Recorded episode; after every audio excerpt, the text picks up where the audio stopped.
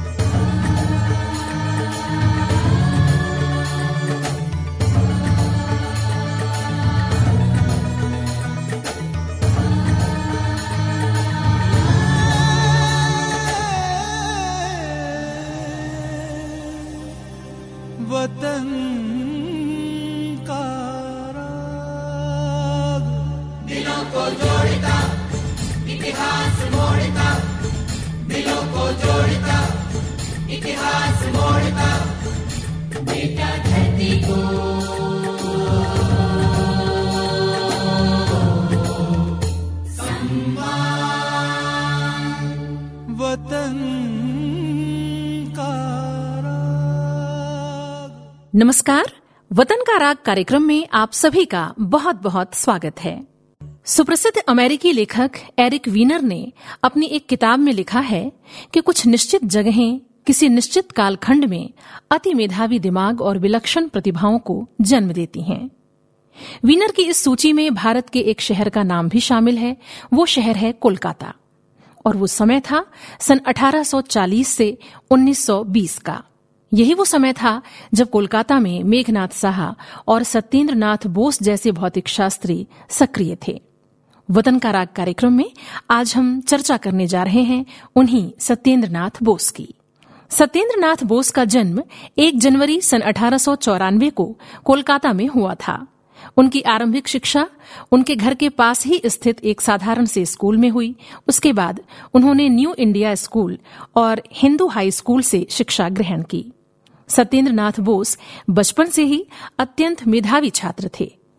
एक बार उनके गणित के शिक्षक ने उन्हें सौ में 110 अंक दिए, क्योंकि उन्होंने सभी सवालों को तो हल किया ही था। कुछ सवालों को एक से ज़्यादा तरीके से हल किया था। स्कूली शिक्षा पूरी करने के बाद उन्होंने कोलकाता के प्रेसिडेंसी कॉलेज में प्रवेश लिया, जहाँ उस समय जगदीश चंद्र बोस और आचार्य प्रफुल्ल चंद्र रॉय जैसे महान शिक्षक पढ़ाया करते थे। सत्येंद्र नाथ बोस ने बीएससी और सन 1915 में एमएससी की परीक्षा प्रथम श्रेणी में उत्तीर्ण की। गणित और भौतिक शास्त्र उनके प्रिय विषय थे। वो विज्ञान के क्षेत्र में काम करना चाहते थे। मेघनाथ साहा उनके सहपाठी थे और दोनों ने निश्चय किया कि वे कुछ शोध कार्य करेंगे। जो किताबें उन्हें उपलब्ध हुईं, वो या तो फ्रेंच भाषा में थीं या जर्मन भाषा में। लगन इतनी पक्की थी कि भाषा दीवार बनकर खड़ी नहीं रह सकी। बहुत जल्द उन्होंने दोनों भाषाएँ सीखी और विज्ञान के क्षेत्र में होने वाली तत्कालीन खोजों का विस्तृत अध्ययन किया। इसके साथ ही सत्येंद्र नाथ बोस ने कुछ महत्वपूर्ण शोध पत्रों का अंग्रेज़ी में अनुवाद भी किया। उन्होंने अल्बर्ट आइंस्टाइन के सापेक्षता सिद्धांत के जर्मन शोध पत्र का अनुवाद कर उसे कोलकाता विश्वविद्यालय द्वारा प्रकाशित करवाया, जिसके लिए उन्हें आइंस्टाइन की स्वीकृति मिली। सत्येंद्र नाथ बोस गहन अध्ययन और अनुवाद के साथ ही अनसुलझी समस्याओं का हल ढूँढने में भी लगातार व्यस्त रहा करते थे। उनके लिखे शोध पत्र भारत के साथ साथ इंग्लैंड के प्रसिद्ध जर्नल, फिलोसॉफिकल मैगजीन में भी प्रकाशित हुए। इस तरह एक अज्ञात किंतु महान लक्ष्य की ओर वो बढ़ चले। अजय तू अभी बना, अजय तू अभी बना। अजय तू अभी बना, अजय तू अभी बना। न मंजिलें मिली कभी, न मुश्किलें हिली कभी। न मंजिलें मिली कभी, न मुश्किलें हिली कभी। अजय तू अभी बना, अजय तू अभी बना। अजय तू अभी बना, अजय तू अभी बना, अजय तू अभी बना, अजय तू अभी बना। रा ला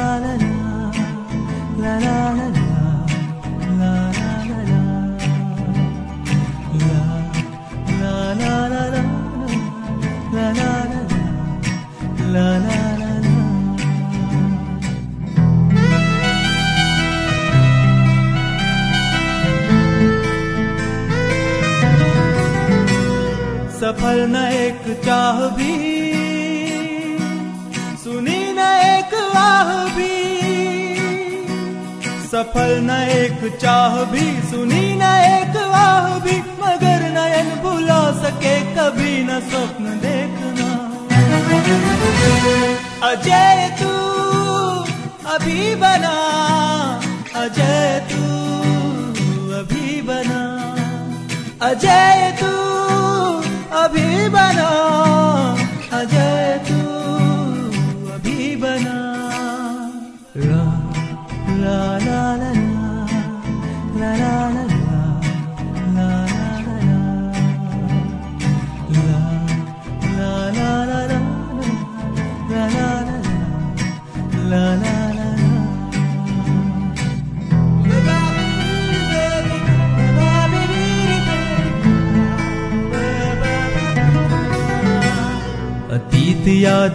तुझे।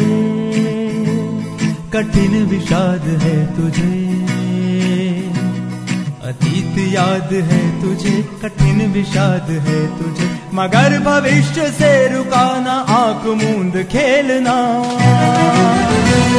अजय तू अभी बना, अजय तू अभी बना। अजय तू अभी बना अजय तू अभी बना।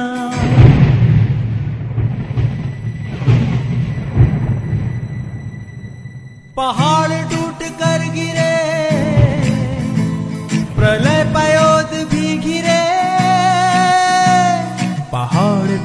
कर गिरे, प्रलय पयोद भी गिरे। मनुष्य है कि देव है कि मेरुदंड है तना।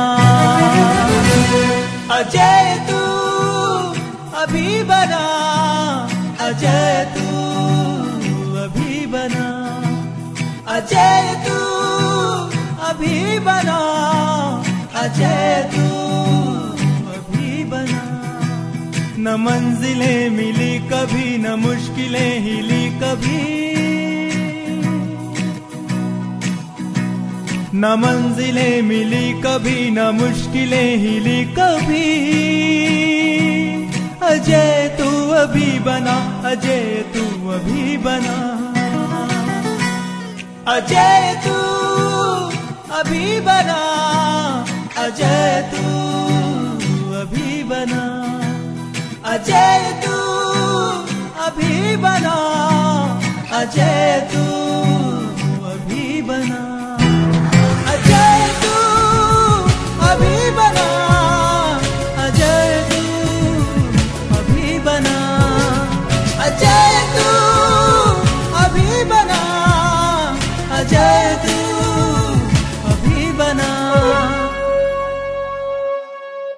सन 1921 में ढाका विश्वविद्यालय की स्थापना हुई और विश्वविद्यालय अपने यहाँ योग्य व्यक्तियों की नियुक्ति ही करना चाहता था।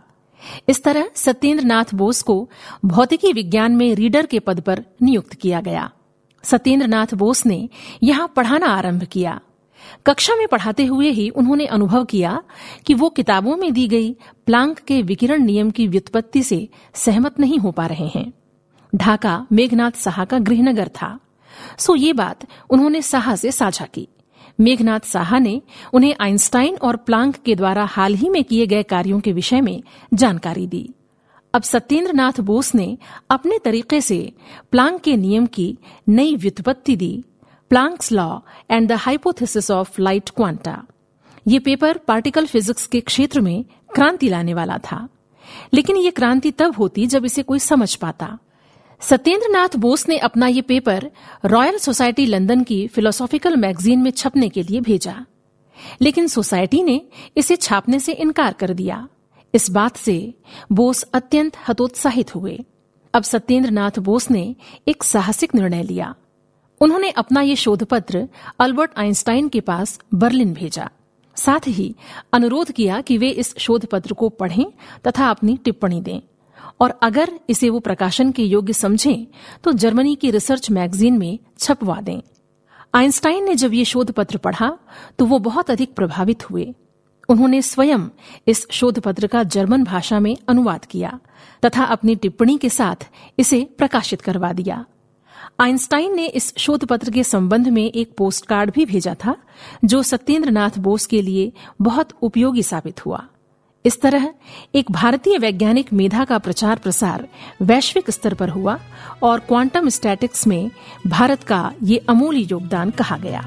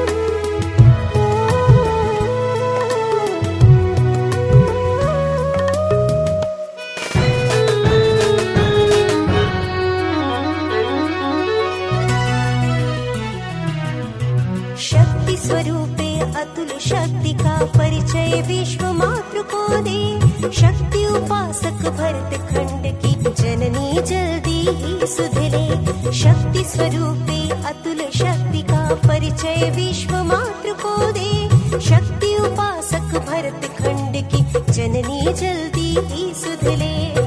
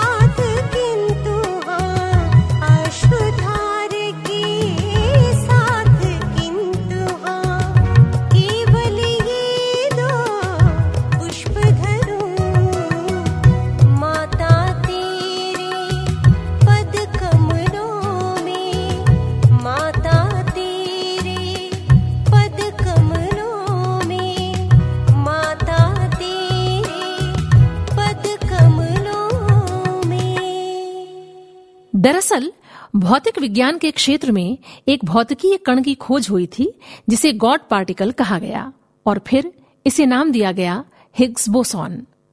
हिग्स बोसॉन वो पार्टिकल है जो इलेक्ट्रॉन प्रोटॉन जैसे अणुओं को द्रव्यमान यानी भार प्रदान करता है। ये हिग्स बोसॉन दो शब्दों से मिलकर बना है। पहला, हिग्स, जो सुप्रसिद्ध वैज्ञानिक पीटर हिग्स के नाम से लिया गया है, और बोसॉन सत्येंद्रनाथ बोस के नाम से लिया गया है। इन अणुओं को बोसॉन नाम देने वाले थे महान वैज्ञानिक पॉल डायरेक। इस तरह सत्येंद्रनाथ बोस का ये महान योगदान था। सत्येंद्रनाथ बोस दो साल यूरोप में भी रहे तथा कुछ जटिल गणितीय गणनाएँ की। इसके बाद कई वैज्ञानिकों के साथ उन्होंने काम किया और अपने मास्टर आइंस्टाइन से भी उन्होंने भेंट की। आज सत्येंद्रनाथ बोस आइंस्टाइन आंकड़े और बोस आइंस्टाइन सिद्धांत की नींव रखने के लिए जाने जाते हैं।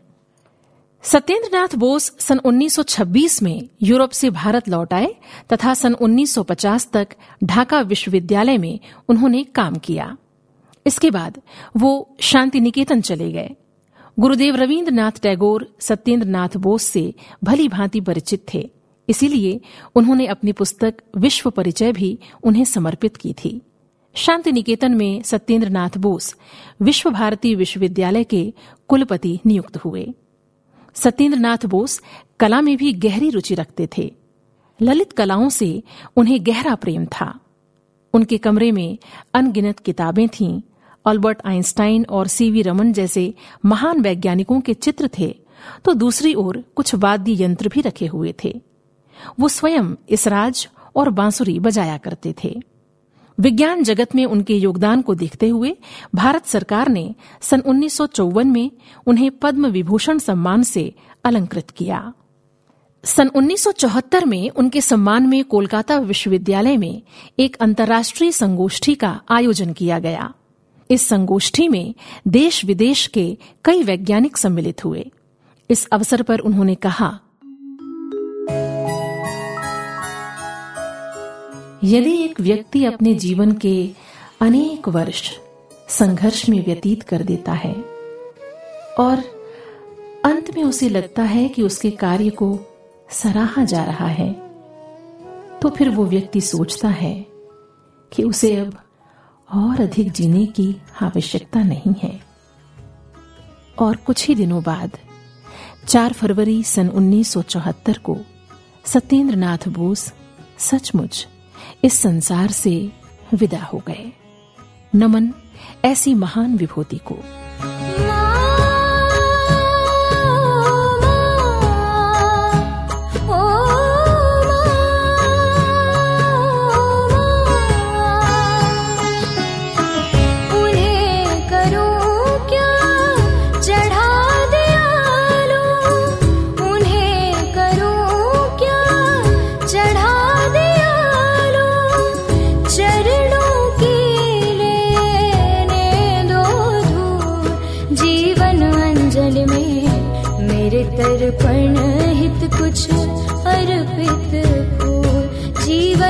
अंजलि में मेरे तर्पण हित कुछ अर्पित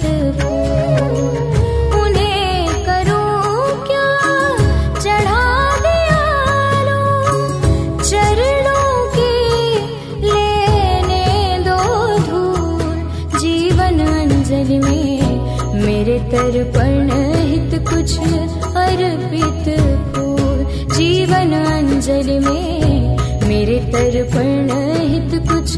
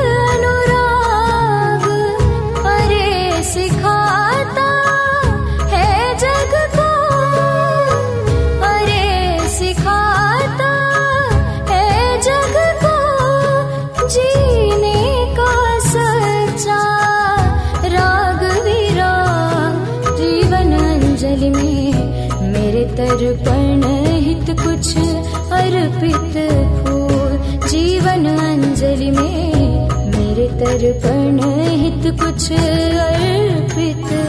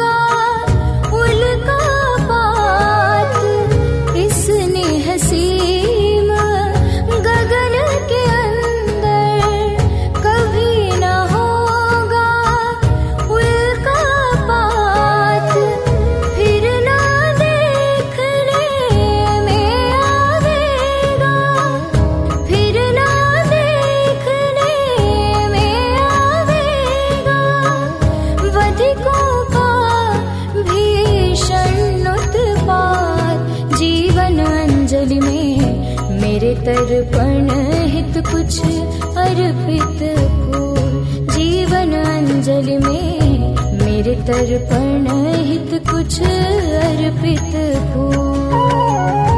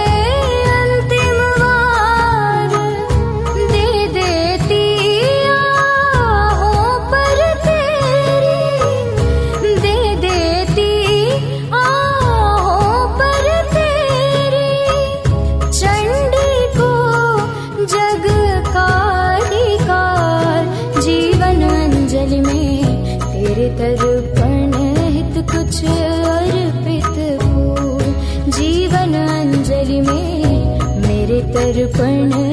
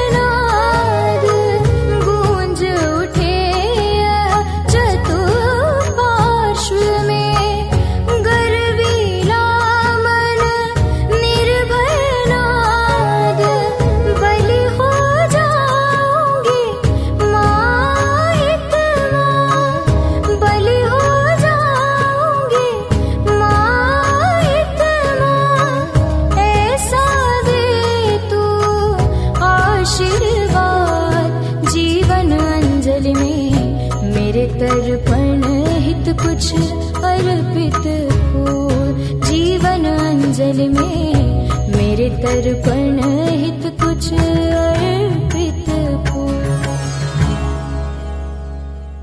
ये वतन का अभी आप सुन रहे थे कार्यक्रम वतन का राग। प्रस्तुति स्वराज संस्थान संचालनालय संस्कृति विभाग मध्य प्रदेश की। ये